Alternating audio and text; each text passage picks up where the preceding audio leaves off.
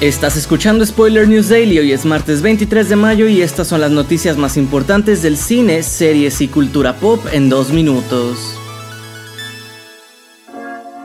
Abrimos con una triste noticia porque el actor irlandés Ray Stevenson ha fallecido a la edad de apenas 58 años.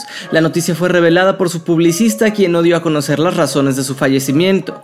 Stevenson hizo su debut actoral en 1998 y puedes disfrutar de su carrera en cintas como King Arthur de 2004, Punisher Warzone, RRR y Thor, además de en la serie Rome donde dio vida a Titus Pulo y Star Wars Rebels donde prestó su voz a Gar Saxon. Descansa en paz, Ray Stevenson.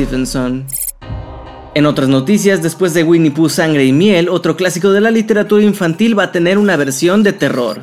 Esta vez le tocará a Cenicienta que regresará a la pantalla grande con el título Cenicienta la maldición y será protagonizada por Kelly Ryan Sanson, Chrissy Guna y Daniel Scott.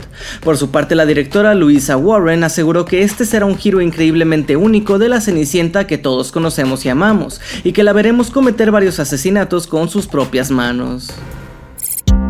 Para cerrar les contamos que The CW ha descartado oficialmente la serie live action de las chicas superpoderosas. Al principio de su desarrollo, Chloe Bennett, Dove Cameron y Jana Perrault iban a dar vida a Bombón, Burbuje y Bellota respectivamente, pero después de que las primeras fotos desde el set fueran recibidas de mala manera por el público, Bennett abandonó el proyecto.